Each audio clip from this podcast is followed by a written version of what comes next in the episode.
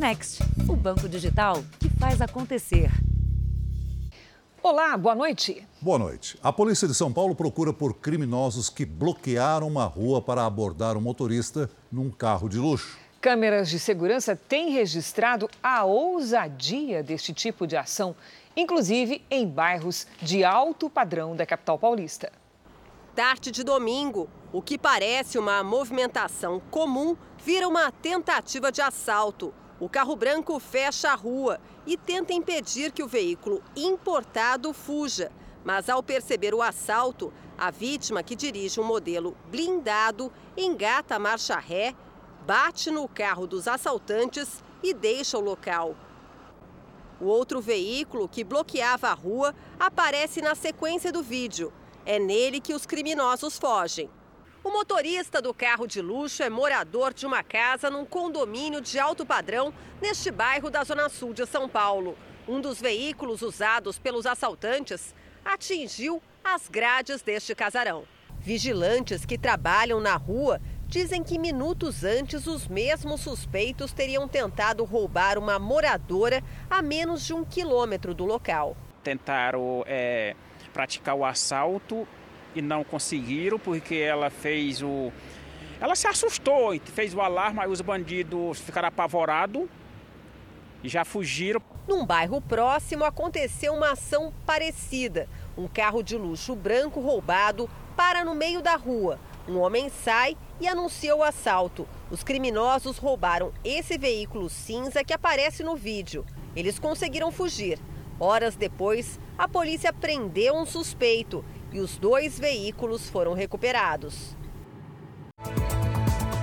Veja agora outros destaques do dia. Governo indica engenheiro José Mauro Ferreira Coelho para a presidência da Petrobras. São Paulo tem a cesta básica mais cara do Brasil. Aracaju, a mais barata. Conta de luz vai ficar mais barata a partir de 16 de abril. Mãe do menino em Riborel coloca a tornozeleira e vai para a prisão domiciliar. Crianças que ficaram quase um mês perdidas na floresta têm alta e deixam o hospital. Governo americano impõe sanções contra as filhas de Vladimir Putin. Em uma das regiões mais pobres do Brasil, alunos cruzam montanhas e rios todos os dias para chegar à escola.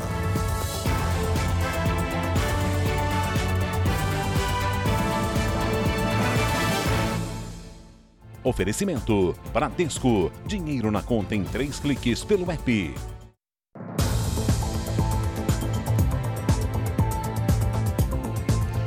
Na urgência para comprar um bem, vítimas de falsos consórcios relatam prejuízos altíssimos.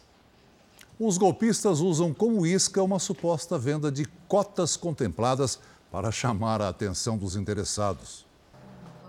Motorista de ônibus há 10 anos, Elisângela queria era dirigir caminhão.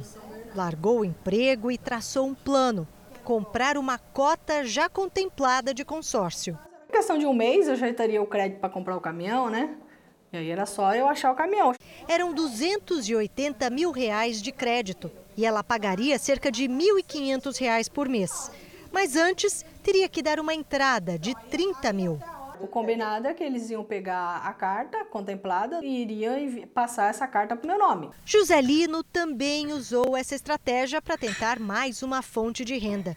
Técnico de manutenção, ele compraria uma retroescavadeira através de uma cota contemplada. Paguei uma entrada de 30 mil é, e essa máquina, a cota seria transferida em nome da minha empresa em 10 dias Desconfiado, Joselino procurou o banco que seria o administrador do consórcio. Só então descobriu que tinha caído no que parece ser um golpe. Não é apenas o dinheiro. Né? Eu fui parar no pronto-socorro eh, do hospital com dores no peito, mas na verdade não era. É porque a gente estresse, achando que eu ia infartar. O consórcio é uma modalidade muito procurada por quem precisa de dinheiro rápido para comprar um bem, seja apartamento, carro, caminhão. No ano passado, de cada quatro caminhões, um foi adquirido via consórcio. Em todo o país, a venda de novas cotas cresceu quase 15% entre 2020 e 2021. comprar cotas de consórcio já contempladas é possível e existem empresas especializadas nesse tipo de negócio. Mas é preciso tomar alguns cuidados. A administradora do consórcio deve autorizar a transação. E para isso, ela faz uma avaliação cadastral do interessado em comprar a cota.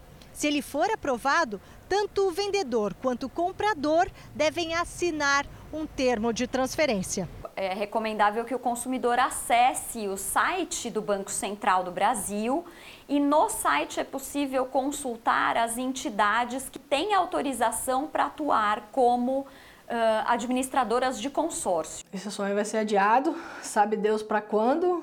E trabalhar, vou ter que trabalhar porque as contas tá toda atrasada, né? A mãe do menino Henri Borel, Monique Medeiros, que responde por homicídio triplamente qualificado e tortura, já deixou a prisão e está com uma tornozeleira eletrônica. Por decisão da Justiça, ela só pode ter contato com advogados e parentes. O Ministério Público diz que vai recorrer. Um dia depois de deixar o presídio, Monique Medeiros colocou a tornozeleira eletrônica. A Justiça determinou que a mãe de Henri Borel cumpra prisão domiciliar. Ela e o ex-vereador doutor Jairinho foram denunciados pelo assassinato do menino de 4 anos, em março do ano passado. Na decisão, a juíza manifesta preocupação com a segurança da ré e afirma que manter Monique na cadeia não favorece a garantia da ordem pública. A Secretaria de Administração Penitenciária investiga as denúncias de ameaças. A saída de Monique da penitenciária foi criticada por Leniel Borel, pai de Henri. Até agora não se tem nada de provas em relação a isso. E ainda assim, sem provas, a Monique sai pela porta da frente. É um escárnio com a sociedade um tipo de decisão como essa. Monique fica impedida de voltar para o apartamento na Barra da Tijuca, local do crime. Também está proibida de acessar redes sociais e só vai poder manter contato com a família e os advogados. A única diferença é que Monique agora ela não está presa no presídio, está presa em casa. Ponto. Ela não foi inocentada, ela não foi colocada como vítima, ela não foi beneficiada, absolutamente nada. Não há garantias de que Monique Medeiros vai permanecer em casa até o fim do julgamento do processo. Isso porque o Ministério Público do Rio vai pedir a revogação da soltura dela. Ainda não se sabe quando o caso terá um desfecho. A juíza não definiu a data da próxima audiência. A juíza manteve a prisão de Jairinho, padrasto da criança. O ex-vereador ainda não foi ouvido pela justiça. Um sentimento de indignação muito grande, como pai, como ser humano e como cidadão. Em Minas Gerais, moradores gravaram um tiroteio durante a madrugada na capital, Belo Horizonte. Na imagem, é possível ver um grupo no meio da rua enquanto muitos tiros são disparados. Segundo a Polícia Militar, o confronto foi entre grupos que brigam pelo domínio de pontos de venda de drogas na região. Apesar do tiroteio intenso, ninguém se feriu. O policiamento foi reforçado, mas até o momento ninguém foi preso. O governo da Ucrânia orientou a população a abandonar o quanto antes a região leste do país na fronteira com a Rússia. O temor é que Moscou intensifique os ataques nos próximos dias. Neste momento, o Ministério da Defesa da Rússia tem como objetivo o que chama de libertação de Lugansk e Donetsk.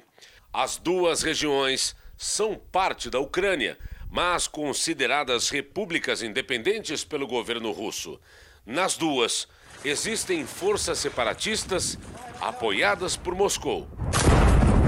Em um hospital de Donetsk, barricadas foram montadas contra os ataques. Os pacientes carregam as marcas da guerra, como Alexander, que se diz indignado com os bombardeios. O vizinho dele, Vitali, também foi atingido durante uma explosão e ficou cego. O ucraniano conta que foi retirado de onde morava por voluntários.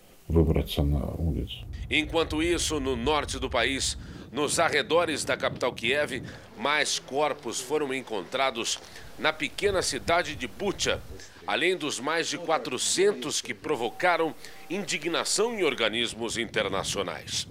Para o Alto Comissariado da ONU de Direitos Humanos, os civis foram atacados de forma intencional. Vladim, morador de Bucha, diz que teve medo de sair de casa durante a ocupação pelos soldados russos. O meu vizinho tentou fugir e acabou atingido, é o que conta ele. Já na Rússia, as pessoas dizem não acreditar no massacre. Para esta mulher, é preciso uma investigação para determinar o que realmente aconteceu. A porta-voz do Ministério das Relações Exteriores russo afirmou que a situação em Bucha é uma encenação para atrapalhar as negociações de paz e justificar mais sanções econômicas contra o país.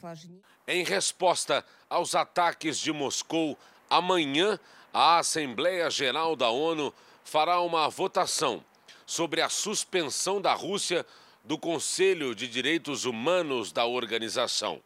O pedido foi feito pelos Estados Unidos e pelo Reino Unido.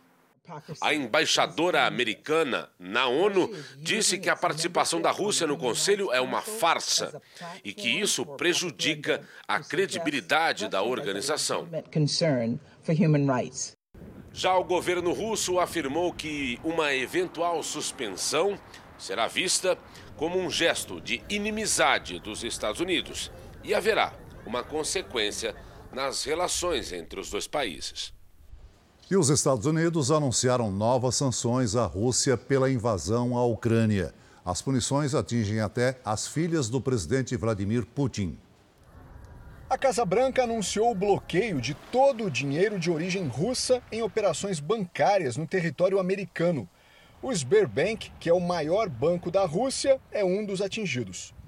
Eles não poderão fazer nenhum negócio aqui, disse o presidente Biden. As sanções tem como alvo também pessoas próximas a Vladimir Putin, inclusive as filhas do presidente. O líder russo nunca confirmou oficialmente a identidade das duas filhas. Maria e Katerina são casadas e estão na faixa dos 30 anos. Vladimir Putin já disse em uma entrevista que também tem netos. Ele e a ex-mulher Lyudmila se divorciaram em 2013. Segundo o governo americano, Putin usa a família para esconder a própria fortuna. A esposa e a filha do ministro das Relações Exteriores da Rússia também estão incluídas na medida. Na prática, elas serão cortadas do sistema financeiro americano e terão os bens congelados. O governo russo ainda não comentou as novas sanções. Já a União Europeia pediu aos seus países membros que cortem as compras do carvão russo e fechem as portas para navios vindos do país. Aqui no Brasil, durante uma audiência no Senado, o ministro das Relações Exteriores, Carlos França, classificou a invasão da Ucrânia como inadmissível. A agressão é inadmissível. No momento em que há o conflito armado, a invasão do território, nós entendemos que a Rússia cruzou uma linha vermelha. Quanto a isso, não há dúvida. Veja a seguir. Governo indica especialista e ex-secretário do Ministério de Minas e Energia para a presidência da Petrobras. E na série especial, numa das regiões mais pobres do Brasil, alunos precisam caminhar por horas para chegar à escola.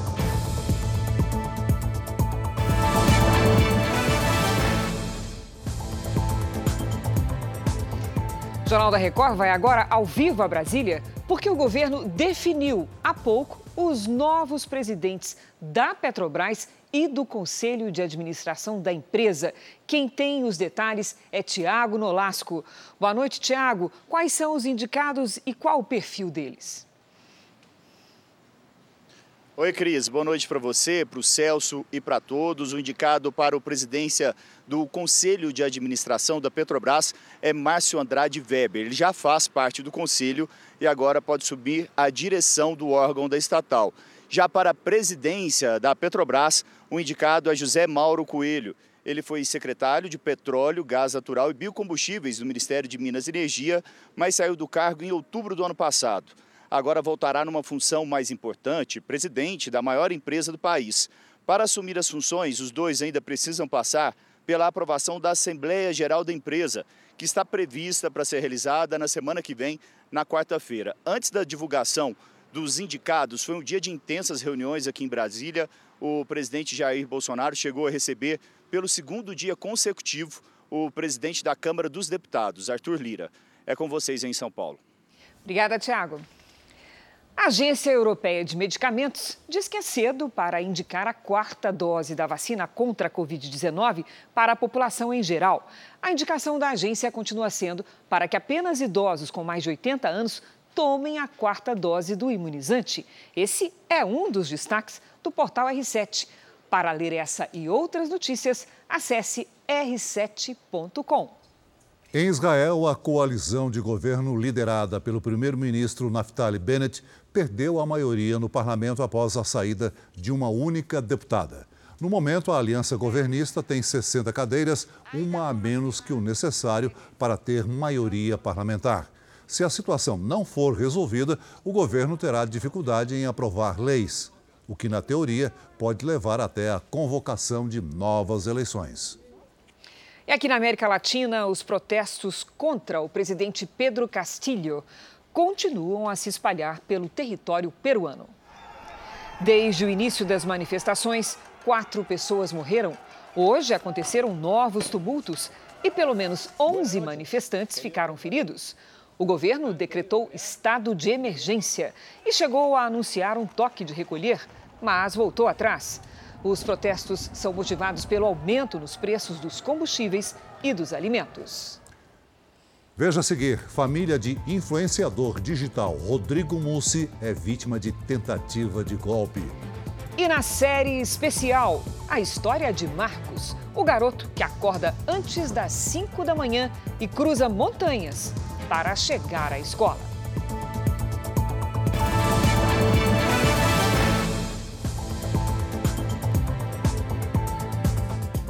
A polícia do Rio de Janeiro investiga mais um empresário suspeito de operar um esquema de pirâmide financeira. 500 pessoas já teriam sido lesadas num prejuízo de 13 milhões de reais. Uma das vítimas vendeu a casa para aplicar em moedas virtuais. A obra da Casa Nova parou. Parede no reboco, a hidromassagem sem água e a sala sem mobília. Isso é um sonho frustrado que a gente teve que vender várias coisas para poder ainda tentar se sustentar aqui. Os dias difíceis são resultado de mais um golpe. A família usou parte do dinheiro da venda de um imóvel para aplicar em moeda virtual. Foram dois contratos de três meses, cada um no valor de 250 mil reais. Rendimento de 5% ao mês. O dinheiro da aplicação iria ajudar na reforma do novo lar, mas pagaram só dois meses. No terceiro, o calote. Prejuízo de 500 mil reais. Da noite para o dia, nós perdemos basicamente tudo, porque tudo que a gente tem foi de trabalho. O dono da empresa é Humberto dos Santos Basílio. Ele tentou se justificar por mensagens e pediu mais tempo para resolver a situação. Mas nada de cumprir as promessas. Chegou a assinar promissória e entregou três cheques da avó como garantia para quitar a dívida. Mas adivinha? Quando o primeiro cheque bateu sem fundo, eu fui em cima dele. Foi quando ele falou: Ah, me bota para assinar promissórios e falando que ia me pagar, mas até hoje nada aconteceu. A HBZ não tem registro na Comissão de Valores Mobiliários, órgão federal responsável pela fiscalização. As denúncias contra o dono da HBZ estão se acumulando. Há indícios de pirâmide financeira. Os rendimentos deixaram de ser pagos pouco depois que um grande golpista foi preso. Uma das linhas de investigação da polícia agora é saber se essa empresa tinha algum vínculo ou parceria com a GAS de Gladson Acácio dos Santos, conhecido como o faraó dos bitcoins. A família que perdeu meio milhão de reais e agora corre o risco de ser despejada também suspeita dessa ligação. O que aparenta é que ele colocava né, no Gladson dava 5% para a gente e ficava com os outros 5%. E, e isso aí foi uma cadeia, né? Esse especialista em finanças é taxativo. Investimento que não tenha serviços ou produtos autorizados é fraude. Eu classificaria isso como um crime, não, não um modelo de negócio como as pessoas chamam. É um sistema de captação de recursos ilícito. Nós tentamos contato com a HBZ Trading e com o seu dono, Humberto Basílio, mas não tivemos retorno. A defesa de Glideson Acácio dos Santos nega qualquer vínculo ou parceria entre a empresa dele e a HBZ.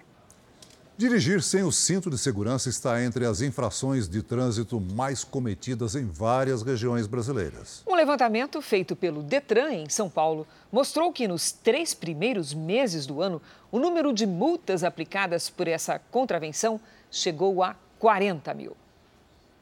O Wallace ainda tem sequelas do acidente que sofreu há três anos depois de dormir ao volante e bater de frente num poste. Ele ficou com o lado esquerdo do corpo paralisado e chegou a ser desenganado pelos médicos. Hoje, com muita fisioterapia, recuperou alguns movimentos. A gente vê acontecendo com os outros e fala, com a gente não acontece. Então, me arrependo muito de estar sem cinto, minha vida seria outra hoje, se eu tivesse com cinto. Dirigir sem cinto é a quarta infração mais cometida no trânsito de São Paulo. É infração grave, cinco pontos na carteira o valor da multa é um pouco mais de 195 reais. O cinto de segurança ele salva vidas e o potencial de salvar é altíssimo. Para óbito, ele reduz em 45% a chance no banco da frente e é mais eficiente ainda no banco de trás, em 75%. O cinto de segurança é obrigatório para motoristas e passageiros. Segundo a Associação Brasileira de Medicina de Tráfego, não usar o equipamento no banco traseiro aumenta em cinco vezes o risco de morte de quem está na frente. Sem cinto, ela sofreu um acidente.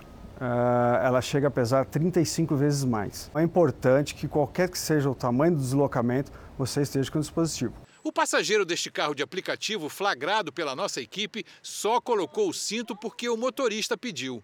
Ai, amigo, eu não vi que você estava sem cinto, mas eu sempre peço. A mais recente pesquisa nacional de saúde do IBGE mostrou que 24% das pessoas ouvidas admitiram não usar cinto de segurança no banco traseiro. E isso pode contribuir para o aumento da violência no trânsito. Um levantamento feito pela Agência de Transporte do Estado de São Paulo revelou que 7 em cada 10 pessoas que morreram em acidentes nas rodovias não estavam usando cinto de segurança. 15% delas no banco dianteiro e 53% no banco traseiro. É muito importante, protege muita gente, por isso que eu estou com ele aqui. Ó. A família do influenciador digital Rodrigo Mussi, internado em estado grave há uma semana, sofreu uma tentativa de golpe.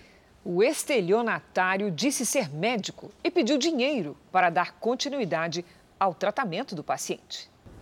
O irmão de Rodrigo se emociona com a preocupação dos fãs. Vítima de um acidente de trânsito, o influenciador digital segue em estado grave. Os irmãos se comunicam pelo toque das mãos. Falei para ele que o sobrinho dele, meu filho, tá para nascer. E perguntei para ele se ele ia me ajudar a trocar fralda, se ele ia ajudar a ser uma família comigo, né? E ele apertou minha mão. No meio da agonia da família, a tentativa de golpe. Um homem se passou por médico, queria cobrar 7 mil reais por um remédio que dizia ser essencial para a recuperação de Rodrigo. E eu já tinha desconfiado que um médico do HC não me ligaria para pedir esse tipo de coisa. Quando ele mandou os dados, não era CNPJ, era CPF, ali eu já tinha sacado que era um golpe, e aí fiz o boletim de ocorrência hoje. O médico que teve a foto usada pelo golpista é de Uberlândia.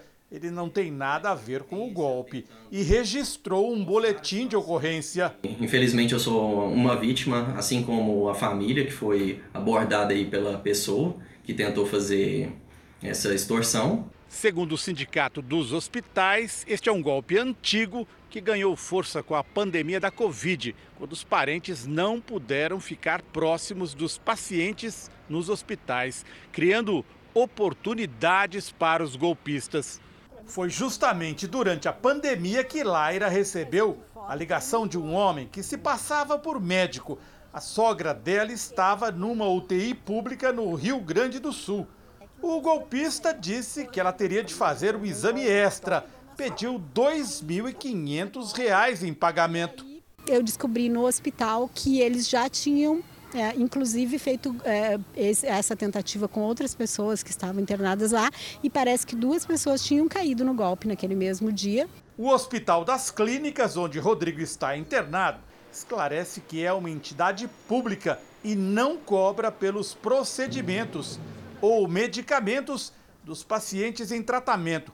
Os hospitais particulares também dizem não fazer esse tipo de abordagem. e orientam. Antes de qualquer ação, perguntar para os enfermeiros, para os médicos que vão lá fazer a visita e para a própria administração do hospital. Isso não faz parte da rotina de nenhuma instituição de saúde no nosso país. Em Mato Grosso do Sul, na fronteira com, do Brasil com o Paraguai, três homens armados invadiram uma festa e mataram quatro pessoas. A suspeita da polícia é que o crime esteja relacionado a uma briga entre traficantes. As imagens são de celular e foram gravadas por pessoas que estavam na festa. O crime ocorreu em Ponta Porã, lado brasileiro da fronteira com o Paraguai. Segundo testemunhas, o grupo estava armado com fuzis e pistolas. Eles atiraram em cinco pessoas. Quatro morreram e uma segue internada. Já chamaram a ambulância, tá? Já tá vindo. Até agora ninguém foi preso. A Secretaria de Segurança Pública de Mato Grosso do Sul acredita que o atentado durante a festa tem relação com organizações criminosas que disputam o controle do tráfico de drogas na região. E preocupa o fato de que desta vez as mortes tenham ocorrido no lado brasileiro da fronteira, o que não é comum. Nós estamos intensificando muito o policiamento naquela região, buscando principalmente reprimir o tráfico ilícito de drogas, principalmente cocaína, que aumentou neste ano mais de 1.100%. Segundo a polícia, o tiroteio pode estar relacionado com a invasão no mês passado de uma residência de alto padrão em Pedro Juan Cabalheiro, no Paraguai. O imóvel pertence ao traficante Ederson Salinas Benites, que era o alvo dos criminosos, mas conseguiu escapar. A Polícia Federal fez hoje uma operação para investigar uma fraude no sistema de consórcios do Banco do Brasil. Ex-gestores são investigados por desvios de até 200 milhões de reais. Ao todo, foram cumpridos oito mandados de busca e apreensão. Cerca de 20 policiais federais se dividiram e estiveram em endereços de São Paulo, Paraná e do Distrito Federal. As irregularidades na área de consórcios do Banco do Brasil, ABB Consórcios, foram identificadas pelo sistema de auditoria da própria instituição em 2020. Depois de um pente fino, os técnicos apontaram procedimentos que não estavam de acordo com as normas do banco. A principal suspeita gira em torno de duas operações de consórcio no valor de 100 milhões de reais cada. A fraude teria acontecido, segundo a Polícia Federal, na gestão do ex-presidente da BB Consórcios, Paulo Ivan Rabelo. Ele foi afastado do cargo em agosto de 2020, após a descoberta dessas supostas irregularidades. Os consórcios eram aprovados para compra de veículos. No entanto, a investigação aponta que os valores eram utilizados para outros fins. Segundo a Polícia Federal, os suspeitos podem ser indiciados por gestão fraudulenta, o que pode gerar uma pena de 3 a 12 anos e multa, e também por lavagem de dinheiro. Por meio de nota, o Banco do Brasil informou que está contribuindo com todas as investigações e destacou que praticamente todos os valores envolvidos nas irregularidades foram recuperados pela ABB Consórcios. Nós tentamos contato com o advogado de Paulo Ivan Rabelo, mas ele não foi localizado. Os preços dos alimentos da cesta básica subiram em todas as capitais do país no mês de março. São Paulo tem a cesta básica mais cara e Aracaju a mais barata. No salão da Nájila, a renda caiu muito nos últimos meses, enquanto os gastos subiram. No trabalho e em casa. A prioridade tem sido a alimentação. Cortei telefone, cortei internet, né? Você dá uma reduzida na luz. Tipo, se você não tem cliente, você dá uma desligada e vai segurando, né? Com a alta do café, o copinho pequeno é oferecido apenas para aquelas clientes mais assíduas. Deu uma maneirada. Só para quem faz é, algum serviço. Isso, é, é, deu uma cortada, não é todo dia não. O valor da cesta básica aumentou em todas as capitais brasileiras, segundo a última pesquisa do DIEESE. Os aumentos mais expressivos foram registrados no Rio de Janeiro, Curitiba e São Paulo, onde o preço da cesta básica é o maior do país, R$ 761,19. A cesta de alimentos de menor valor foi registrada em Aracaju, R$ 524,99. Em São Paulo, no mês de março, 12 dos 13 produtos que compõem a cesta básica tiveram aumento nos preços. Entre as maiores altas estão o tomate, a batata, o feijão carioquinha e o café em pó. E no acumulado dos últimos 12 meses, 12 dos 13 itens também tiveram aumento. O tomate, por exemplo, quase dobrou de preço e o pó de café subiu mais de 70%. Para tentar conter os aumentos sucessivos nos preços dos alimentos, o governo federal reduziu a zero a taxa de importação de seis itens da cesta básica. A medida foi aprovada no mês passado numa reunião extraordinária na Câmara de Comércio Exterior. Na lista de alimentos estão café torrado, margarina, queijo, macarrão, açúcar e óleo de soja. Além disso, há medidas para diminuir a alta nos preços dos combustíveis, que indiretamente também atinge o setor de alimentos. Reunir ali a família, tentar comprar mais produtos, reunir a vizinhança, tentar fazer as compras coletivas e pesquisar cada vez mais. O que, que o senhor já tirou da sua alimentação para economizar, por exemplo? Eu vou de acordo com o meu bolso. Aí eu vou cortando. O supérfluo vai embora. Faz tempo. Uma boa notícia para o nosso bolso. A conta de luz vai ficar mais barata a partir do dia 16 de abril. Nós vamos ao vivo a Brasília falar com o repórter Matheus Cavazini, que tem detalhes dessa redução. Boa noite, Matheus. Boa noite, Cris Celso. O anúncio foi feito hoje pelo presidente Jair Bolsonaro. Segundo ele, o governo conseguiu superar o desafio da escassez hídrica e, com isso, não há mais risco de falta de energia. A conta de luz fica mais barata, com bandeira verde, a partir do dia 16 de abril todos os consumidores serão beneficiados. A bandeira de escassez hídrica, que foi criada no ano passado e estava prevista para valer até maio, representava um aumento de R$ 14,20 a cada 100 kWh consumidos. Agora, a conta de energia deve ficar, na média, 20% mais barata. Cris, Celso. Obrigado, Matheus. Depois de um momento muito difícil durante a pandemia, voltou a crescer o número de mulheres que trabalham no próprio negócio. O Ministério da Economia criou um comitê para ajudar. A Ayla abriu uma loja de roupas femininas há quatro anos. Nesse período, enfrentou muitas dificuldades, principalmente em relação à burocracia e à falta de acesso ao crédito para manter o negócio. Falta de tudo. Falta incentivo, falta incentivo fiscal, falta políticas públicas, é, falta. Se, se, na verdade, se a gente começar a entrar nessa gama do que falta para a mulher começar a empreender, a gente vai bem longe, porque falta desde uma creche para a mulher deixar o seu filho para se dedicar ao seu negócio. Eu acredito que se o governo começar a acolher as mulheres que hoje já estão empreendendo, porque nós temos muitas mulheres empreendedoras e nós temos muitas mulheres que são boas empresárias e trabalham com bons produtos, só que trabalham na informalidade. Um estudo do Serviço Brasileiro de Apoio às Micro e Pequenas Empresas, o SEBRAE, aponta que as mulheres voltaram a empreender no último trimestre do ano passado, depois de um período difícil durante a pandemia. Hoje, apenas 34% dos donos de negócios no Brasil são mulheres. Os dados mostram que 50% das empreendedoras estão no setor de serviços.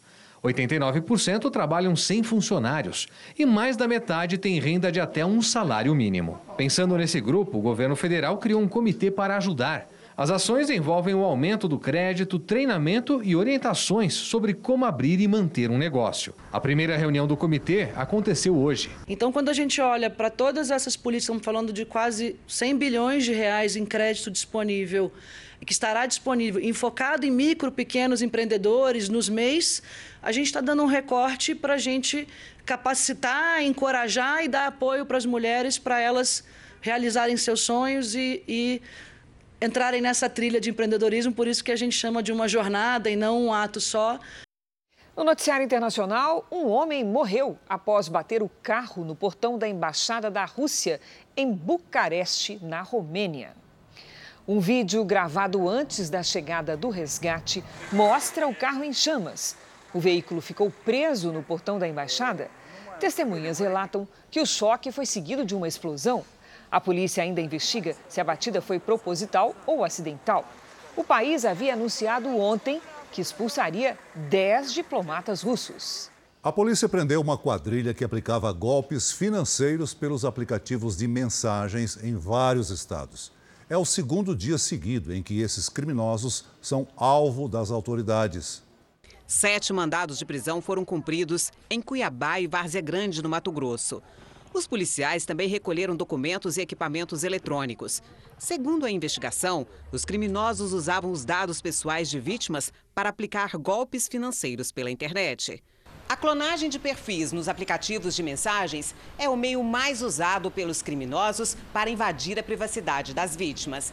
Segundo o Ministério Público, 25% dos crimes cibernéticos registrados em Minas Gerais são cometidos dessa forma. O Jornal da Record mostrou ontem que 33 suspeitos foram presos em Goiás pelo mesmo crime.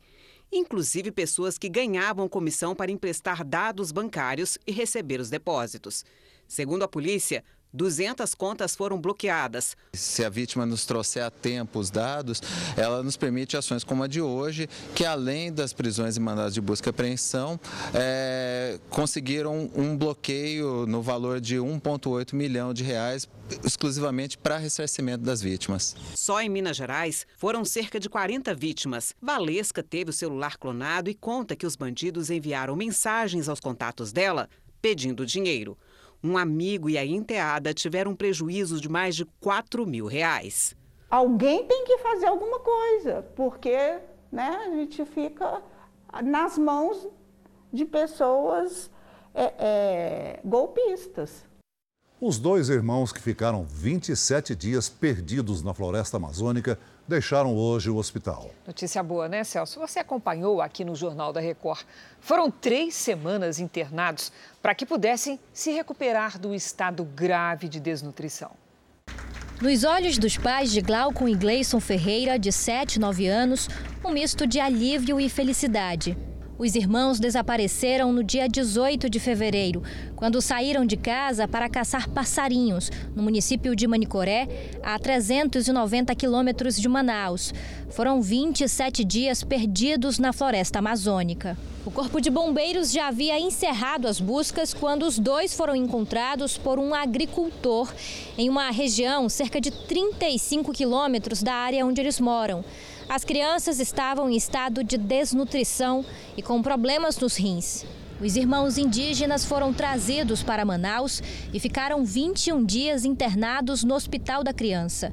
Nesse período, receberam cuidados da equipe médica para superar o estado grave de desnutrição e desidratação. O caçula Glauco foi internado com 12 quilos e saiu com 18. Gleison, irmão mais velho, estava com 18 quilos e agora está pesando 26. Estão se alimentando já bem, né?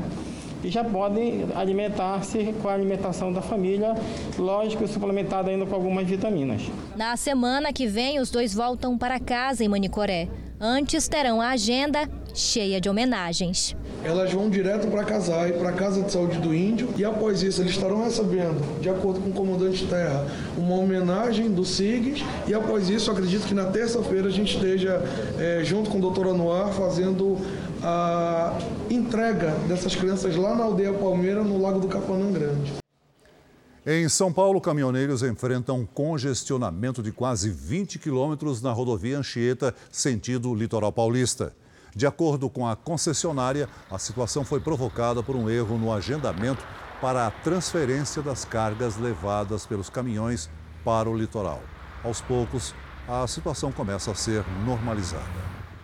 Nós vamos voltar ao vivo a Brasília porque a Câmara dos Deputados rejeitou há pouco o pedido para votação em regime de urgência do projeto que combate as fake news. Yuri Ascar tem as informações. Boa noite, Yuri. Como é que vai ficar o projeto agora?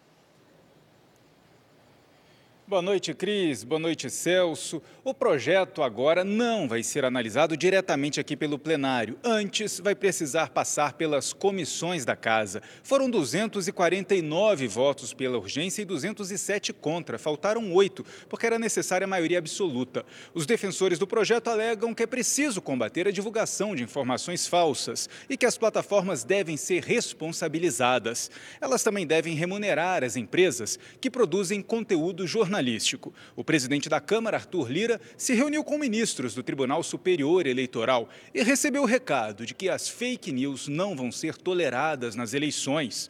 A Câmara tenta aprovar o projeto quanto antes para que o TSE não determine as regras no lugar do parlamento. Cris, Celso. Obrigada, Yuri. Os partidos União Brasil, MDB, PSDB e Cidadania se reuniram hoje e anunciaram que vão lançar em 18 de maio um nome de consenso para concorrer à presidência da República. Hoje, dois nomes ligados a esses partidos já são pré-candidatos. E são eles Simone Tebet, do MDB, e João Dória, do PSDB. Sérgio Moro, do União Brasil, e Eduardo Leite, do PSDB, também aparecem como possíveis candidatos. A China acusou os Estados Unidos de estimular uma corrida armamentista na Ásia. Assunto para nossa correspondente Silvia Kikuchi. Vamos saber com ela o motivo do comentário chinês. Boa noite, Silvia. Quais são os detalhes? Olá, Cris. Boa noite para você, para o Celso e a todos. A crítica veio depois do anúncio americano de que o país vai desenvolver mísseis hipersônicos, ou seja, que se deslocam muito mais rápido que a velocidade do som. O Reino Unido, a Austrália também fazem parte do programa militar. E Pequim afirma que o projeto pode ampliar a quantidade de armas nucleares na região. Recentemente, a Rússia teria usado mísseis hipersônicos pela primeira vez na guerra da Ucrânia. Os Estados Unidos também afirmam que os chineses já testaram uma arma semelhante no ano passado, o que Pequim nega. Cris Celso. Obrigada, Silvia, e bom dia para você. O cantor Ed Sheeran venceu no Reino Unido um processo em que respondia à acusação de plágio.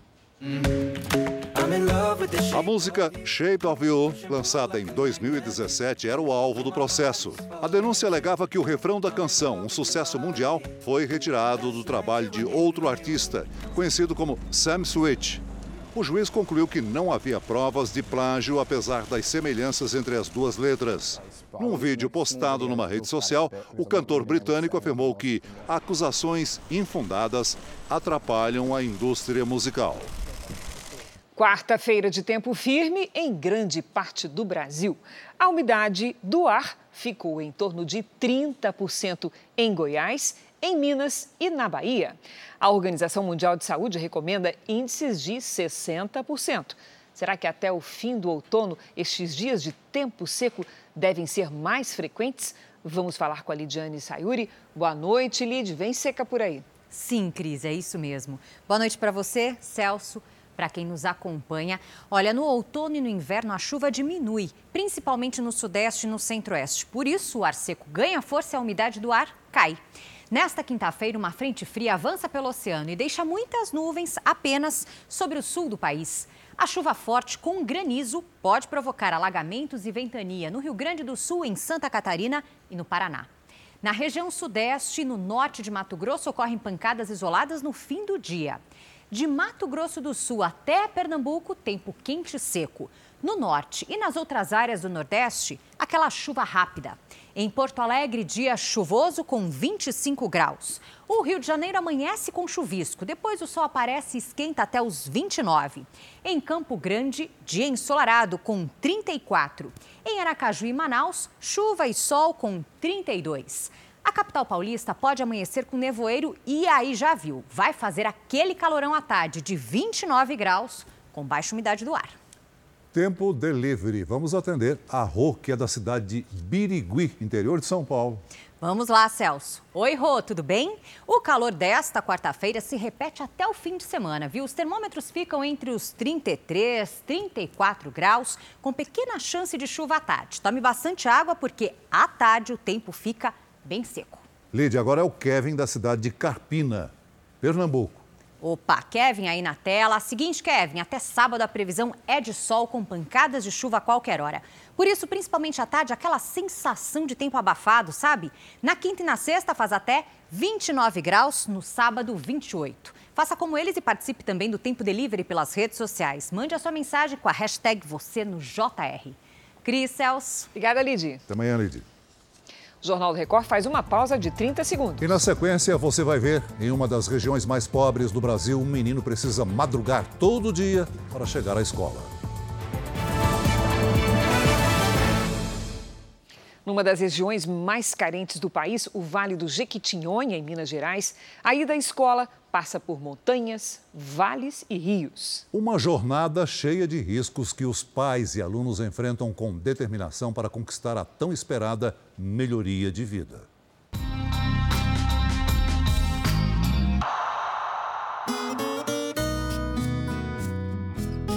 Vale do Jequitinhonha, nordeste de Minas Gerais, fica a Chapada do Norte. O município tem cerca de 15 mil habitantes, muitos na zona rural. É para lá que nós vamos, na comunidade do Batieiro. E aqui conhecer a história de alunos da Escola Estadual Professora Maria Gomes da Silva. Todos esses jovens são filhos de pequenos agricultores trabalhadores braçais aqui da região. Eles podem ser considerados também uma espécie de retrato de parte do Vale do Jequitinhonha, lugar em que o índice de desenvolvimento humano está entre os menores do país. É terra de muita dificuldade e também de bastante esforço. Um deles é o Marcos, de 13 anos, aluno do nono ano do ensino fundamental. São 15 para 5 da manhã. A luz ainda é pouca. É hora de acordar o Marcos para ir à escola. Tá na hora. No capricho, Dona Dilma apronta o café. E toma o café da manhã. Aí quando, quando tem o que comer. Quando não tem, ele vai para a escola sem tomar o café. Marcos é de poucas palavras. A família de pequenos agricultores soube há seis anos que ele tem autismo. Com isso, a mãe não se sente segura em deixar que o filho saia sozinho de casa. E a jornada até o ponto onde pega o transporte não é fácil. Caminhada que começa ainda no escuro. Esse trechinho aqui, ó, ele reclamou, falou: mãe, eu tô quase quebrando meu pé ali. Era muito estreito, aí eu cavaquei assim, de enxada, pro Marco passar. O esforço que eles fazem de fato é grande. E pensar que isso é de segunda a sexta-feira. Aqui nós só estamos tá na metade da estrada. Levar o filho à escola em meio às dificuldades é ter esperança de que o Marcos possa ter um futuro melhor que o dos pais.